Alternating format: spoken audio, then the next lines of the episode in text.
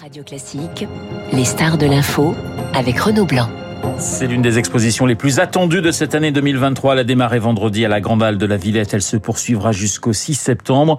Une exposition consacrée à l'Égypte ancienne et au plus grand pharaon de l'histoire. Je veux parler de Ramsès II. Ramsès et l'or des pharaons.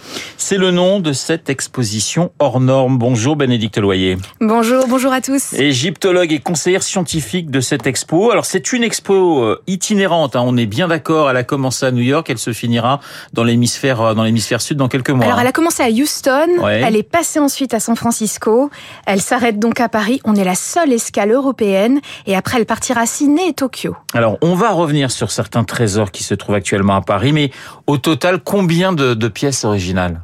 Euh, Elles le sont toutes. Elles le sont toutes. Euh, originales, ça veut dire... Oui. Euh, voilà, Et combien les... finalement C'est plusieurs milliers pratiquement, non? On, on, approche de 2000 pièces à peu près Alors là, pour l'exposition, en fait, on est à 180 objets. Oui. Ce qui a l'air peu, mais en fait, c'est beaucoup. Et on a plus un en, à Paris. On a le cercueil de Ramsès II et on sera la seule exposition à l'avoir. Alors on va revenir dans un instant sur le cercueil de Ramsès II, mais on va voir des statues assez monumentales, des colliers, des masques funéraires, des cercueils, euh, des sarcophages en argent, en argent massif, euh, des éléments rituels. C'est un peu tout l'esprit de l'Égypte ancienne à l'époque de Ramsès II et de ses successeurs. L'œuvre la plus emblématique, vous le disiez, émotionnellement, la plus forte, c'est le cercueil de Ramsès II, cercueil en, en cèdre, hein, c'est ça? En cèdre du Liban. Ouais. Ce qui est pour les Égyptiens euh, un bois d'une préciosité folle, parce que c'est l'arbre qui a permis au dieu Osiris de pouvoir euh, survivre. Alors, le cercueil, mais pas la momie. Ah non, on ne dérange jamais un roi, et surtout ouais. pas une momie qui est d'une fragilité sans nom. Ramsès II reste en Égypte, ça c'est clair et net. L'Égypte nous prête cette pièce, hein, ce cercueil, j'allais dire pour service rendu en quelque sorte C'est tout, c'est tout à fait ça, et euh, c'est un, c'est un geste absolument remarquable. Déjà, l'Égypte est le seul pays à envoyer des trésors de l'humanité parcourir le monde. Aucun autre pays ne, ne fait ça. Mais de ce, geste supplémentaire de nous envoyer le cercueil du roi des rois le plus emblématique, c'est reconnaître que la France a eu un rôle à jouer dans la préservation de Ramsès II. Alors, on revient à l'année 1976, hein, parce que c'est là où tout se passe. Ce cercueil, cette momie euh, sont malades en quelque sorte, et c'est donc en France qu'on va tenter euh, de soigner le plus grand des pharaons. Tout à fait, on tente et en plus on réussit ouais. et on l'accueille comme un chef d'État. Alors les images sont absolument remarquables, mais c'était une promesse de la part de Valéry Giscard d'Estaing. Et la solution, ça a été d'irradier la momie au rayon gamma pendant 12 heures. La momie plus la cuve, le couvercle était dans un très bon état. Et c'est ce qui a permis à Ramsès de pouvoir enclencher la deuxième partie de son éternité. Alors Bénédicte Loyer, Ramsès II, c'est le plus grand des, des, des pharaons de l'histoire. Il va régner 67 ans. C'est le plus long règne de l'Égypte ancienne, vraiment. Euh, il monte sur le trône vers 1279 euh, avant Jésus-Christ, à l'âge de 25 ans, et il meurt vers 1213 avant Jésus-Christ.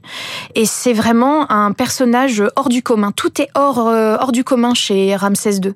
Pharaon guerrier, pharaon constructeur. Voilà, c'est un homme de paix, c'est le, le, père de la famille la plus nombreuse, on est à peu près à 110 enfants. Hein, oui, il a une sacrée santé, hein, sexuellement ah, une... parlant, pharaon. Voilà. Parce que 60 filles, je crois, et 50 fils. Voilà, à peu près c'est la liste qu'on qu a. On les ouais, a pas tous, on n'a pas tous. tous les noms. Par exemple, pour les, les garçons, on sait qu'on en a bien 38 avec les noms, le, leurs titres.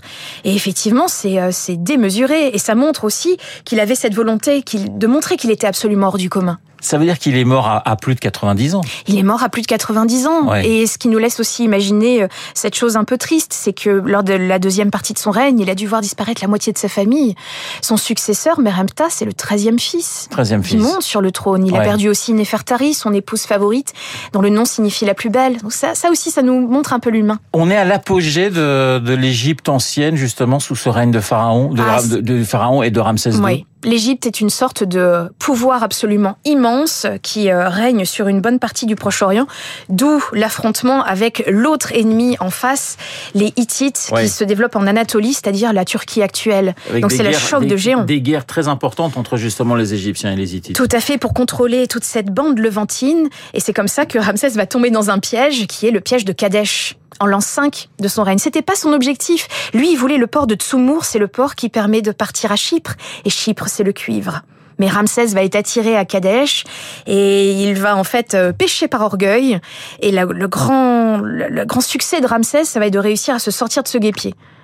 Mais c'est vrai que les représentations le montrent grand vainqueur des Hittites, mais ça a été quand même beaucoup, beaucoup plus compliqué. Eh ben oui, on s'est rendu compte en ouvrant les archives hittites que oh, on avait un autre son de cloche. C'est pour ça qu'il faut toujours faire très attention quand on a des civilisations antiques. Ils vous disent ce qu'ils ont bien envie de vous dire. Un règne hors du commun et une destinée après la mort qui est aussi assez incroyable. Sa tombe, elle est pillée d'abord hein, durant l'Antiquité. Exactement. On a comme ça des petites alertes, ça se voit sur euh, des sources euh, papyrologiques. La tombe est attaquée, c'est une grande tombe de 820 mètres carrés hein, dans la dans la vallée des rois. Et puis bah il y a une autre suite de, pillages euh, à partir de Ramsès IX. Vous voyez, on est à la toute fin de ce qu'on appelle le Nouvel Empire. On sait qu'il y a une vague de pillages dans la vallée des rois. Sous Ramsès XI, on sait que là aussi la tombe est ouverte et sans doute pillée. Donc on prend le corps de Ramsès, on fait une sorte de restauration et on le change de cercueil.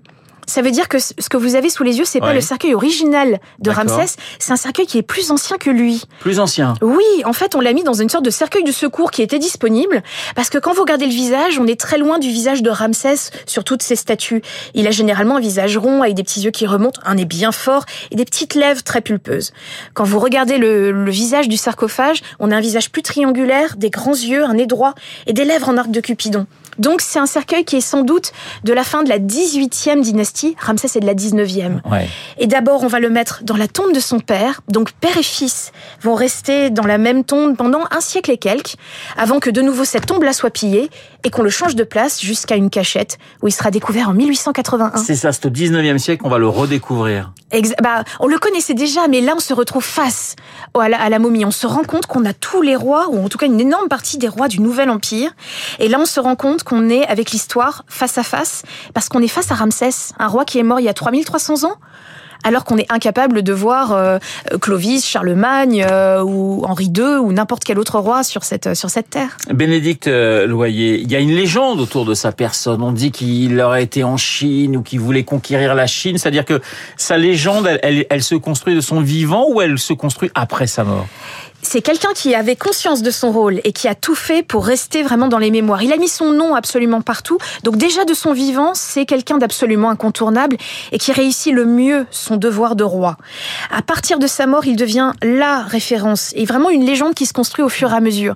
Et euh, je cite Tolkien, mais l'histoire devient légende et la légende devient un mythe.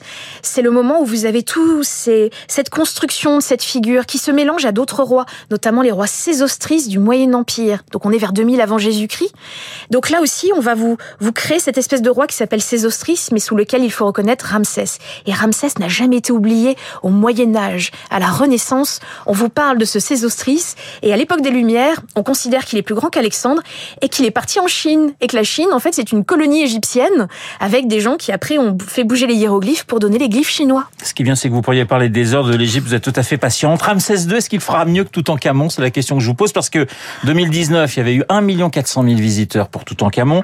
1967, vous n'étiez pas né, 1 200 000 visiteurs toujours pour Toutankhamon. Alors est-ce que Ramsès va battre euh, l'autre grand pharaon? Ah, c'est le choc des géants, hein, n'est-ce pas? Eh ben écoutez, c'est tout ce que je leur souhaite parce que pour y être tous les jours, pour euh, admirer tous ces objets, c'est absolument extraordinaire et c'est un peu les, les expositions qu'on ne peut voir qu'une fois dans sa vie.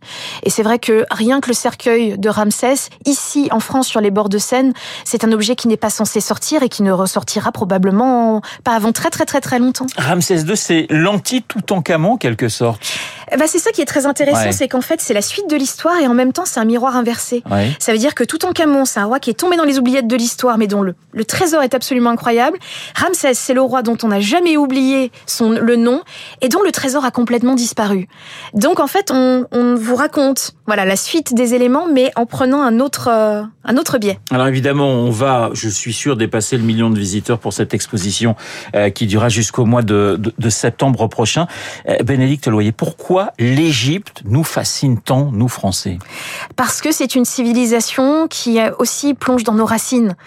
tout nous parle en Égypte ancienne, que ce soit l'histoire, que ce soit tout son apport dans le droit, la médecine, les mots, le vocabulaire. Nous avons plein de mots en fait qui de l'Égypte issus de l'Égyptien ancien. Exemple? Euh, bah, Par exemple, euh, Isidore, c'est Osiris. Suzanne, c'est Zen, ça veut dire le lotus. Donc c'est un, prénom égyptien. Euh, pareil pour les hiéroglyphes. Le chat, ça se dit miou en égyptien ancien. Il y a, tout, euh, tous ces petits mots comme ça. Le papier aussi, ça vient de, ça vient de ça. Pharaon même, hein, via les Grecs. Peraa, la grande maison, le palais royal.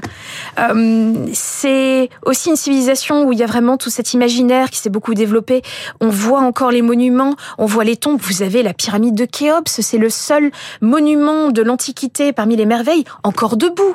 Et ça a 4500 ans. Puis il y a François Champollion aussi. Alors Jean-François Champollion, bien sûr, qui pour nous est cette, cette espèce de lien extraordinaire. C'est quand même un Français qui a redonné la voix à cette civilisation.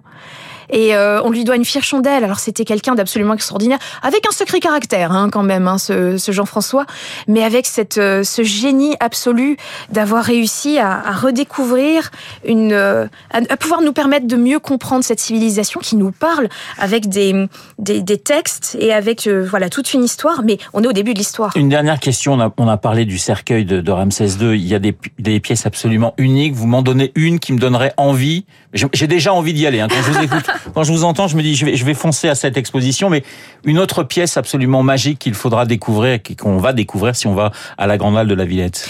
Alors, il y a euh, notamment euh, le, collier le plus incroyable que l'on ait, euh, 8 kg 640 grammes, 5000 petites piécettes en or, avec des petites chaînettes qui se dédoublent au fur et à mesure, avec des petits bleuets d'Orient. C'est un collier rituel qui était placé à la proue des barques sacrées. C'est une, une merveille d'orfèvrerie, c'est toute la puissance et la richesse de l'Égypte dans une seule et même pièce. Voilà, cette exposition, elle se tient depuis euh, vendredi et jusqu'au 6 septembre à la Grande Halle de la Villette. Ramsès et l'or des pharaons. Merci beaucoup, Bénédicte Loyer, d'être venu dans le studio de Radio Classique nous parler de cette expo. Vous revenez quand vous voulez, hein, nous oh, parler merci beaucoup. des pharaons, parce que c'est toujours passionnant. Merci encore. Il est pratiquement 8h30 sur l'antenne de Radio Classique dans un instant. Et il n'a rien d'une momie. C'est Charles Bonner que vous allez retrouver pour l'essentiel de l'actualité.